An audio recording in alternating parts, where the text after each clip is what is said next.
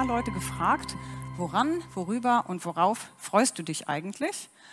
Und da ein kleines Video gedreht. Aber ich sage euch schon mal eins, danach machen wir nochmal so eine Aktion mit dem Handy. Also ihr könnt schon mal ähm, Mentimeter nochmal öffnen oder das Handy parat halten. Das werden wir gleich nochmal wiederholen, nochmal eine kleine Fragestunde. Aber jetzt schauen wir erstmal das Video und was die Leute zu dem Thema gesagt haben. Ich freue mich über Kinzia. Ich freue mich über Lara. Ich freue mich sehr, dass meine große Tochter Nina gut in den USA angekommen ist und in einer total netten christlichen Familie gelandet ist. Und ich freue mich aber auch, wenn sie dann im Januar wieder da ist. Also ich freue mich immer, wenn ich nach Hause komme und meine Frau hat Fett gekocht. Ja, ich freue mich, dass ich Jesus kenne erstmal und das gibt mir erstlich, äh, wirklich viele Freude. Ich freue mich auf die Einschulung meiner Tochter.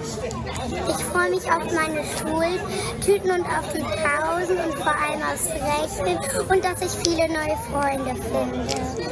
Also ich freue mich immer total, wenn ich mir auf der Arbeit ein Projekt vorgenommen habe, alles geplant habe und die Mitarbeiter informiert habe und das nachher alles wunderbar geklappt hat. Ich freue mich, dass die Schule bald wieder anfängt und wir alle äh, schöne Ferien haben. Also ich freue mich darüber, dass ich mich auf Gott immer verlassen kann und dass er immer für mich da ist und mich versorgt. Ja, ich habe mich sehr über meinen Urlaub gefreut. Letzte Woche in Österreich. Es war wie ein Geschenk. Es war traumhaft von vorne bis hinten. Also ich freue mich, dass die Ferien so toll waren und auch so lange und das Wetter auch so toll war. Ich freue mich immer, wenn Kinder selber beten. So, und jetzt starten wir noch einmal eine Umfrage. Da könnt ihr angeben, was ihr mit dem Thema Freude verbindet. Worauf ihr euch freut, worüber, was euch einfällt zum Thema Freude. Und für all diejenigen, die kein Handy parat haben und jetzt oder die sich ein bisschen langweilen, packe ich mal meinen Picknickkorb aus und zeige euch mal, worüber sich der eine oder der andere freut. Eine gute Flasche Wein. Darauf, darüber freut sich zum Beispiel mein Mann die Helga, das weiß ich, für die ist dann große Freude, wenn sie morgens erstmal eine Tasse Kaffee trinken kann oder auch fünf, ich weiß es nicht so genau, Helga. Stelle ich mal hier hin. Der Gero, der freut sich immer über ein Glas Nutella. Meine Kinder übrigens auch, deshalb haben wir davon immer reichlich zu Hause, wisst ihr ja. Ich freue mich vor allem immer, wenn ich mich bewegen kann. Deshalb die Turnschuhe egal was, das ist eigentlich wirklich egal. Ich fahre ja wahnsinnig gerne Fahrrad. Aber auch sonst mache ich alles an Sport gerne.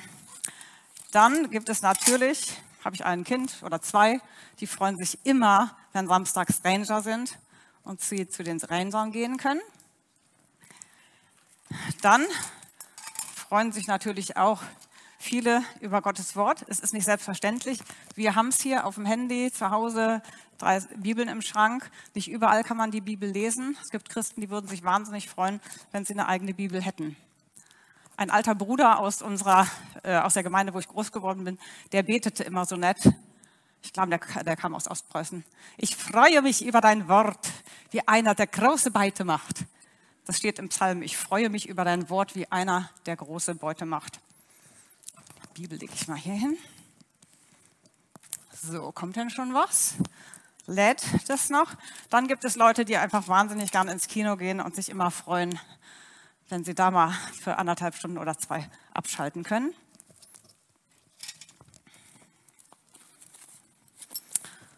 Ungefähr äh, die Hälfte der Gemeinde mindestens freut sich, wenn Deutschland bei Fußball gewinnt. Ich weiß, die andere Hälfte freut sich, wenn Italien gewinnt. Ich gebe es zu, ihr wart diesmal einfach besser. Dann freut man sich über Erfolg oder auch einfach über seine Arbeit, egal ob man jetzt als Handwerkerin arbeitet, immer mit einem Hammer in der Hand, Zange oder sonst was oder auch vielleicht, ja, wenn man im Krankenhaus tätig ist, gibt ja auch einige Krankenschwester, Physiotherapeuten, was weiß ich. Ja, es gibt also vieles, woran, worüber man sich freuen kann. Und jetzt haben wir das Ergebnis. Familie ist ganz groß, der Glaube, die Gesundheit, Freunde, über den Glauben reden, meine Gemeinde, gutes Essen, meine Beziehung zu Gott, Kaiserschmarrn, das finde ich mal gut. Ich freue mich über tolle Menschen, mit den Nachbarn spielen.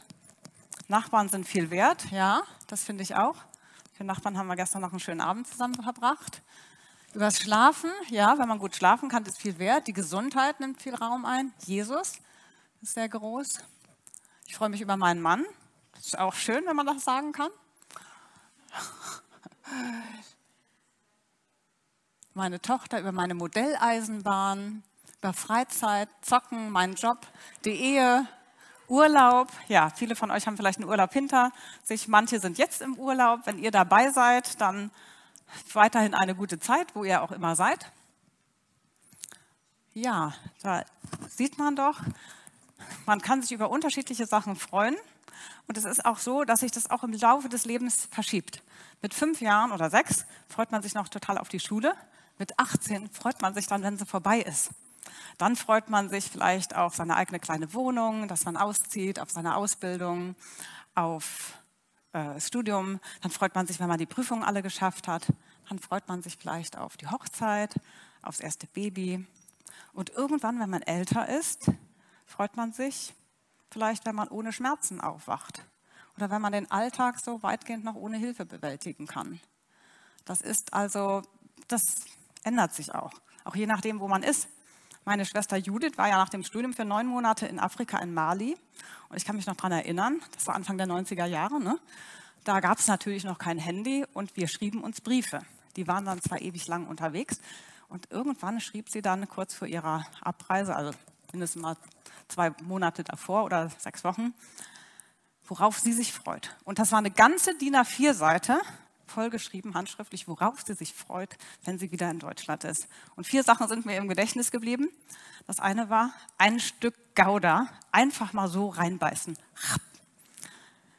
Eine Tafel Schokolade am Stück aufessen, in dem Wissen, ich kann mir morgen zehn neue kaufen. Oder auch einfach mal 100 Meter laufen, ohne gleich klitschnass geschwitzt zu sein. Und natürlich eine Dusche mit fließend Wasser. Ja, so unterschiedlich kann das sein, worauf man sich freut. Ähm, muss man eben auf meinen Spickzettel schauen. Genau. Und man kann sich natürlich fragen, was ist der Grund unserer Freude, beziehungsweise gibt es eine Freude, die irgendwie gleich bleibt? Natürlich, das, wie gesagt, der eine freut sich auf die Schule, der andere freut sich, wenn sie vorbei ist. Hier habe ich noch mal ein Bild Sachen, worauf ich mich so immer freue. Oder Geburtstag ist auch so eine Sache. Ne? Da freut man sich auch, wenn man eine schöne Torte gebacken kriegt oder so. Aber gibt es das? Freude, die bleibt, Freude, die von innen kommt, Freude, die ansteckt. Und ich behaupte jetzt einfach mal, ja, das gibt's. Martin Luther hat ja mal gesagt, die Freude ist der Doktorhut des Glaubens und deshalb habe ich euch einen Doktorhut gebastelt. Von Martin Luther wird erzählt, dass ihn eines Tages eine große Schwermut überfiel. Wir würden vielleicht wirklich Depression sagen. Und er war völlig antriebslos, wie das bei dieser Krankheit so ist. Hat nicht mehr gearbeitet, konnte nicht mehr essen und das zog sich und seine Frau war total verzweifelt und wir hatten ja auch Kinder und sie griff dann irgendwann zum letzten Mittel, hat sich schwarz angezogen mit Kopftuch, klopfte an seine Tür des Arbeitszimmers. Er öffnete die Tür und die erste Frage war, wer ist gestorben? Und seine Frau sagte, wenn du nicht mehr arbeitest, nicht mehr singst, nicht mehr betest, nicht mehr isst, dann ist Gott tot und er hat keine Macht mehr. Und in dem Moment traf es Martin Luther wie ein Blitz und er sagte, aber er lebt es gibt keinen Grund zum Verzweifeln. Und da ist es ihm nochmal einfach bewusst geworden, dass für Christen die Freude eben nicht an den äußeren Umständen festzumachen ist, nicht an den Erfahrungen, sondern dass der Grund unserer Freude einfach Jesus ist. Ich hatte Anfang des Jahres 2019 eine Tagung vorzubereiten mit dem Thema Mit Freude Arzt sein und bleiben. Das war das Titelfoto des Flyers. Es ist ja so, in vielen Berufen fängt man motiviert an, gerade in den sozialen, ähm, und ist mit Freude und Enthusiasmus dabei. Und je länger das dann ist, je länger man arbeitet, desto mehr wird man auch desillusioniert. Man erlebt einige Enttäuschungen und Rückschläge und es läuft eben nicht mehr so, wie man sich das anfangs vorgestellt hat. Und ich dachte, ein bisschen kann das ja mit uns Christen auch so gehen. Und die Frage ist, wie können wir denn als Christ mit Freude Christ sein und bleiben? Und als ich das, diese Tagungen vorbereitet habe, einen biblischen Impuls dazu, da war es Januar und ich dachte so zurück an die Zeit, an die Weihnachtszeit. Und das ist ja wirklich eine Freudenzeit. Überall dudelt es aus dem Radio, in jedem Kaufhaus. O du Fröhliche, o du Selige. Freue dich, freue dich, o Christenheit. Oder freue dich, Welt, dein König kommt. Oder Freude, große Freude, leuchtet aus der Nacht das Lieblingslied meines Vaters, oder ach, was ich noch sagen wollte, das ist ja auch das, was der Engel verkündigt. Siehe, ich verkündige euch große Freude. Als Kind durfte ich mal diesen Verkündigungsengel im Krippenspiel spielen. Da war ich noch ziemlich klein und hatte dann irgendwie so ein weißes Nachthemd an und die Haare auf. Und es war für mich toll, das zu sagen. Siehe, ich verkündige euch große Freude. Das Lieblingslied, das Lieblingsweihnachtslied meines Vaters ist, welch ein Jubel, welche Freude bringt die liebe Weihnachtszeit. Und in der letzten Strophe heißt es dann schon, doch nur kurz sind solche Freuden. Bald verlischt der Kerzen Licht. Jesus kann allein bereiten, Freude, die vergeht nicht. Und das ist wirklich wahr. Es gibt einfach vieles, was vergänglich ist. So ein Glas Nutella ist bei uns ganz schnell leer. Eine Flasche Wein auch. Und ja, die Ranger sind auch immer nach drei Stunden spätestens beendet, dann brauchst du wieder eine Woche Vorfreude. Soll ja bekanntlich die schönste Freude sein. Vor zwei Jahren hatte ich eine große Freude, da durfte ich beim Markus-Theater mitspielen. Ich weiß nicht, ob das einer von euch schon mal gehört hat. Da wird das komplette Markus-Evangelium innerhalb von 90 Minuten gespielt von 15 Laienschauspielern. Die Stühle sind in einem Kreis aufgestellt in verschiedenen Reihen und die Schauspieler bewegen sich die ganze Zeit wäre, äh, zwischen diesen Reihen. Es gibt also kein Bühnenbild, keine Verkleidung und ähm, ich hatte mir immer gewünscht, das mal zu sehen und dann hatte ich die Gelegenheit und durfte sogar mitspielen. Ich hatte da keine großen Rollen, nur so mehrere kleinere und anders als im Lukas-Evangelium, wo ja die Weihnachtsgeschichte so groß ausgeführt wird und eben auch dieser Engel erwähnt wird, der Verkündigungsengel, gibt es das bei Markus nicht. Die Geburt Jesu spielt keine Rolle. Aber diesmal war ich der Engel, der am Grab den weinenden Frauen verkündigte, dass Jesus lebt. Und dann musste ich sagen, ihr sucht Jesus, den, den ähm, ihr sucht Jesus von Nazareth, den Gekreuzigten. Aber er ist nicht hier. Er ist auferstanden. Jesus lebt. Und als ich das gesagt habe, habe ich währenddessen gedacht, hey, was ist das für eine gute Botschaft? Das ist doch unglaublich. Jesus lebt, er ist auferstanden. Und das ist einfach faszinierend. Und das war so, bei diesem Theater war vorher ganz viel Dunkelheit und Schmerzen. Und das war, das ist dann wirklich, man sitzt so als Schauspieler, äh, als Zuschauer mittendrin und das ist richtig greifbar gewesen, diese, diese Traurigkeit, diese Ängste, diese Verzweiflung. Und dann kommt diese gute Botschaft, Jesus lebt. Und in dem Moment wurde es auch hell im Raum und die Frauen fingen an zu strahlen. Und ich dachte nur, Mann, was ist das für eine gute Botschaft. In Matthäus 28 steht auch, die Frauen gingen dann weg mit Furcht und großer Freude, um es den Jüngern zu sagen. Ja, und das ist einfach was, was mich total begeistert, dass Jesus lebt und dass er unser Leben verändert. Das ist was, was mich immer absolut fasziniert.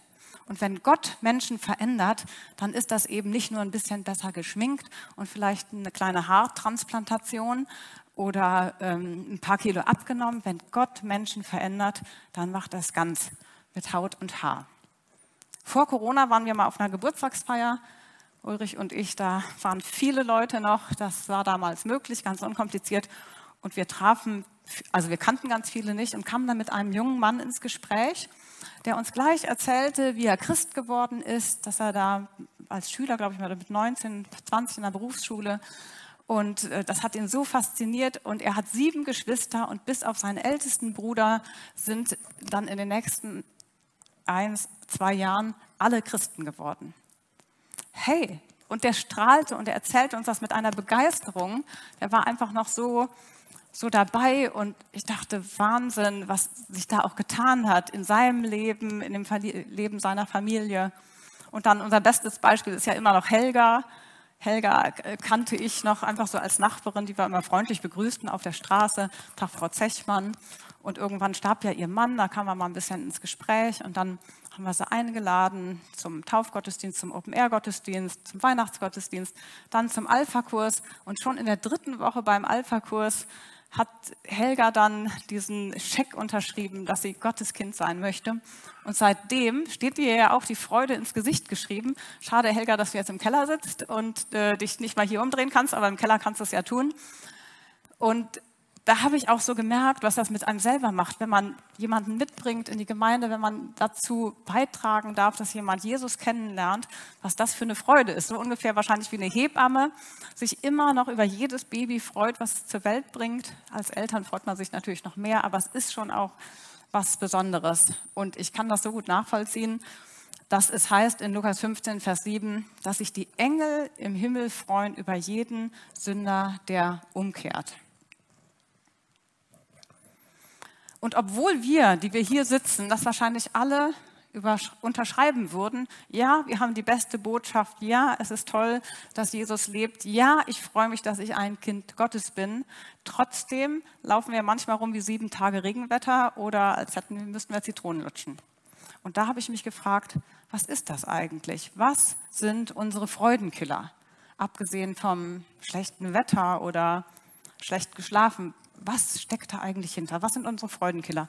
Und ich habe mir jetzt fünf ausgedacht. Das heißt ausgedacht. Also auf fünf möchte ich zu sprechen kommen. Das eine ist Scham und Schuld. Wer kennt das nicht? Den Frust über das eigene Versagen. Da hat man sich das vorgenommen, da betet man dafür, dass man Jesus ähnlicher sein möchte, dass man so sein will wie er, in dem, was man redet, denkt und tut. Und dann klappt es wieder doch nicht.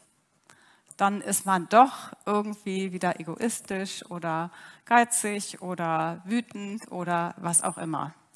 Ja, so ging mir das auch und ich war mal wieder nicht so nett. Also ich habe jetzt nichts Schlimmes gemacht, aber was Gutes nicht gemacht. Da fühlt sich so dieses Dilemma, was Paulus beschreibt in Römer 7, das Gute, das ich nicht will, das Gute, das ich will, das tue ich nicht. Und umgekehrt.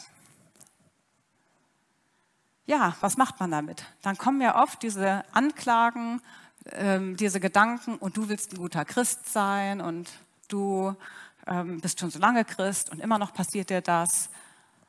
Und was was kann man da machen? Ich habe zum Glück eine Zweierschaftspartnerin und nachdem ich mich da zwei Tage gegrämt habe und zwei Nächte schlecht geschlafen habe, habe ich sie dann angerufen und dann haben wir miteinander gesprochen. Ich habe das einfach mal bekannt, ehrlich die Geschichte erzählt.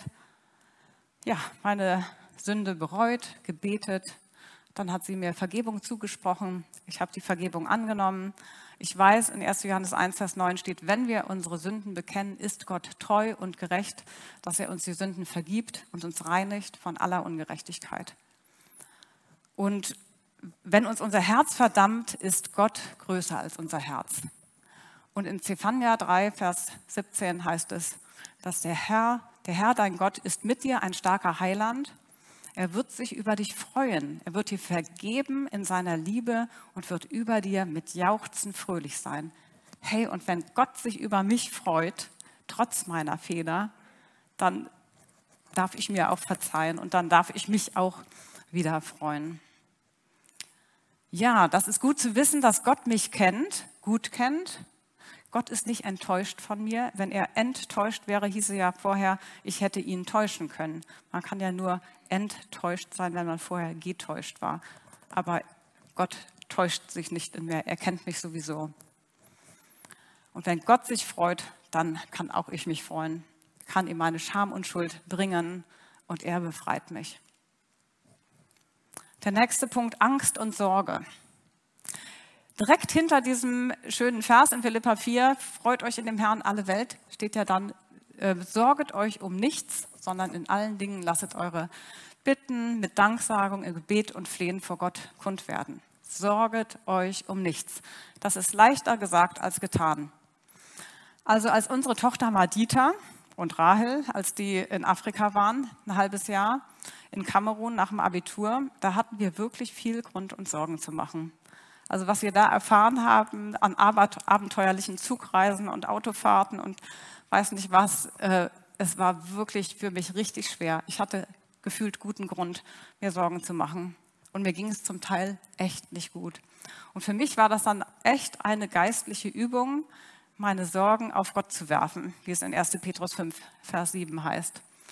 Und wie gesagt, ich mache ja gerne Sport. Ich habe mir das dann immer so vorgestellt wie so ein Basketball, meine ganzen Sorgen um meine Tochter, die ich dann immer äh, quasi in den Korb oder zu Gott geworfen habe, habe richtig Armmuskis bekommen, Geistliche in der Zeit. Manchmal hatte ich mehr das Gefühl, es ist wie so ein Boomerang. Sorge weggeworfen, zwei Minuten später fliegen sie mir wieder um die Ohren.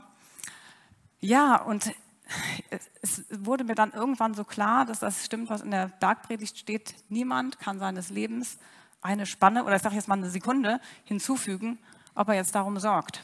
Also es hilft mir nicht, es hilft ihr auch nicht, ob ich mir Sorgen mache, ob ich nicht schlafen kann und wach liege. Damit ist überhaupt nichts gewonnen. Und dann habe ich das eingeübt und Gott immer wieder gesagt, ich bringe dir mein Kind und ich bringe sie dir und du passt auf sie auf, bitte. Und du bist gut, egal was passiert. Du hast alles in der Hand und du regierst. Ja, und das war für mich einfach ganz wichtig, das immer wieder Gott zu sagen und zu sagen, ich vertraue dir. Wie gesagt, das ist mir nicht immer leicht gefallen, aber das habe ich in der Zeit wirklich versucht einzuüben. Und dieses Wissen, dass Gott regiert und dass er da ist und dass ihm nichts entgleitet, egal wie die Umstände aussehen, das nimmt die Angst und Sorge und das gibt wieder Freude. Der nächste Freudenkiller, das sind die Zweifel. Also darüber wird ja wenig gesprochen in der Gemeinde. Aber ich muss sagen, manchmal kommen mir Zweifel. Nicht daran, ob Gott existiert. Das nicht, das habe ich ganz tief drin. Aber, dass Gott gut ist und allmächtig. Das geht manchmal nicht in meinen Kopf rein. Wenn ich sehe, was in der Welt los ist, diese schreckliche Flutkatastrophe, ja, wo Leuten die Häuser weggeschwommen sind, wo viele gestorben sind. Hier bei uns in der Eifel im Nachbarort Leichtlingen sah es auch schlimm aus wenn ich ähm, die Waldbrände, die Bilder sehe von Waldbränden, Sizilien, Türkei, Griechenland, was da los ist, wenn ich äh, den, das Erdbeben mir anschaue und den Tornado in Haiti, wenn ich sehe, dass Leute in Afghanistan sich an die Flugzeuge hängen, weil sie so verzweifelt raus wollen aus diesem Land, dann kommen mir manchmal Zweifel. Wie kann das sein? Dann bin ich verzweifelt über die Menschheit. Ja, zum Teil liegt es ja an den Menschen. Die Naturkatastrophen, da können wir nichts dran machen. Vielleicht haben wir es ein bisschen mit verschuldet, mit dem, mit dem, mit unserem Leben umgehen mit der Welt. Aber letztlich ähm, habe ich mich da manchmal gefragt, Gott, wie kannst du das zulassen? Ja, wie kann das sein? Und das Schöne ist, ich darf das Gott einfach sagen. Ich kann Gott meine Zweifel bringen und kann ihm einfach sagen, hey, ich verstehe das nicht. Und Gott hält das aus. Und ich muss es auch aushalten, dass ich hier nicht auf alle Fragen eine Antwort finde. Aber ich weiß, ich darf es Gott sagen und darf es ihm einfach bringen und vor die Füße werfen, den ganzen Schlamassel. Und Gott sagt mir, und ich bin trotzdem da. Mit dem Freudenkiller Nummer drei, das Vergessen. Lobe den Herrn meine Seele und vergiss nicht, was er dir Gutes getan hat, heißt es im Psalm 103.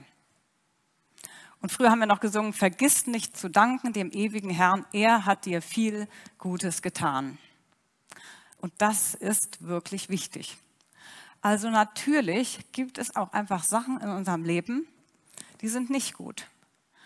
Das kann Krankheit sein und Schmerz. Und das können auch gestörte Beziehungen sein, Trennung, sogar Scheidung, Behinderung, Also es gibt schon auch Sachen, die uns das Leben schwer machen. Und ehrlich, auch darüber darf man traurig sein. Auch wenn wir jetzt einen Sonntag über Freude haben. Es ist ganz normal, dass es auch Zeiten gibt, wo man traurig ist. Alles hat seine Zeit, sagt der Prediger. Und Jesus sagt, freut euch mit den Fröhlichen und weinet mit dem Weinenden. Das heißt, es ist auch normal. Es ist immer nur die Frage, wie man damit umgeht. Eine Nachbarin von mir, eine alte, ich glaube 86-jährige Nachbarin, mit der ich regelmäßig spazieren gehe, die hat ihren Sohn, 45-jährig, am Autounfall verloren. Und wenn ich mit ihr darüber spreche, dann sagt sie, also ich hatte mir nach den beiden Mädchen so sehr noch einen Jungen gewünscht und ich habe mich so gefreut, dass ich ihn bekommen habe. Und wir hatten 45 schöne Jahre zusammen.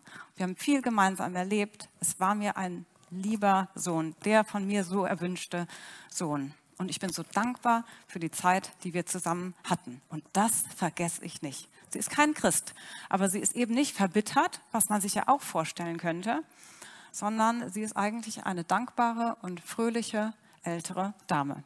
Und es macht Spaß, mit ihr Zeit zu verbringen. Und das ist einfach wichtig, dass wir nicht vergessen, was Gott uns Gutes getan hat. Muss ich nochmal hier schlinzen?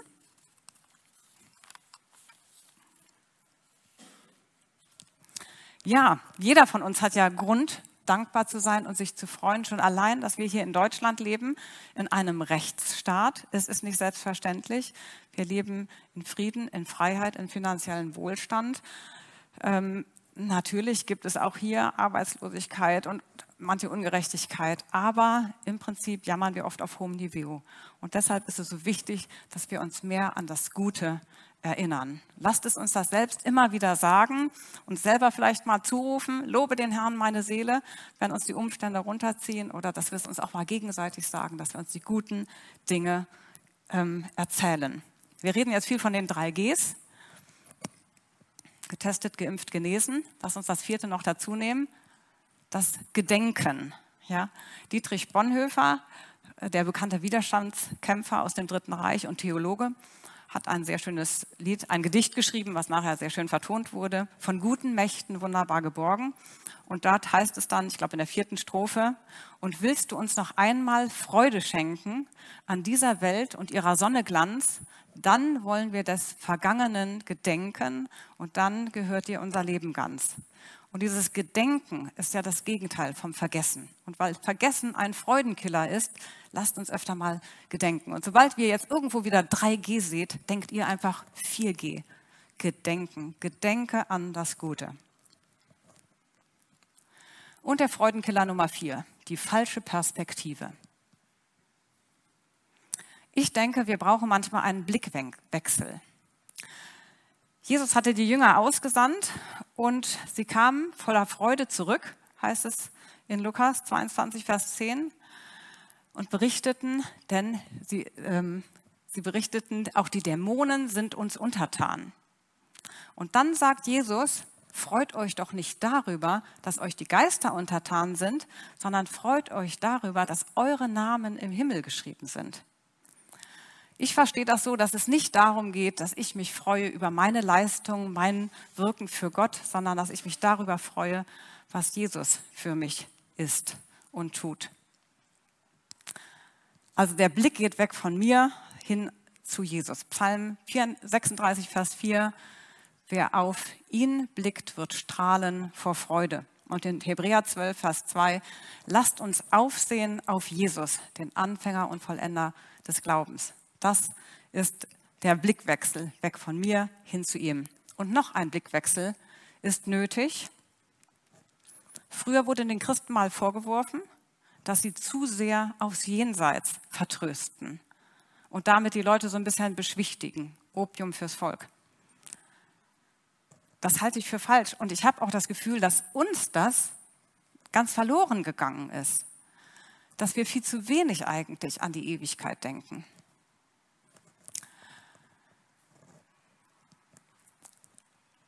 Also ich bin davon überzeugt, dass das, was kommt, noch das Beste ist.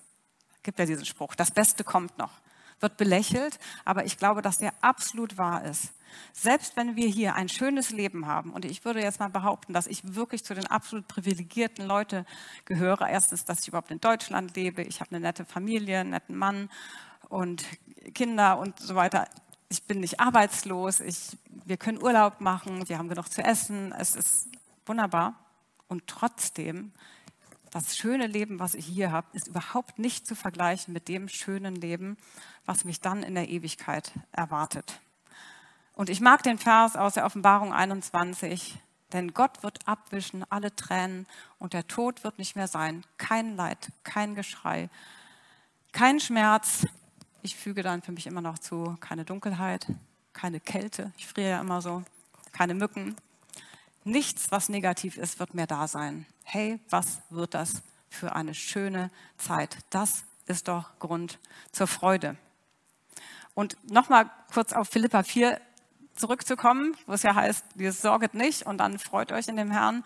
Nachher heißt es ja auch, der Herr ist nahe in Vers 5. Ja, der Herr ist nahe. Jesus kommt wieder. Darüber wurde schon lange nicht mehr gesprochen.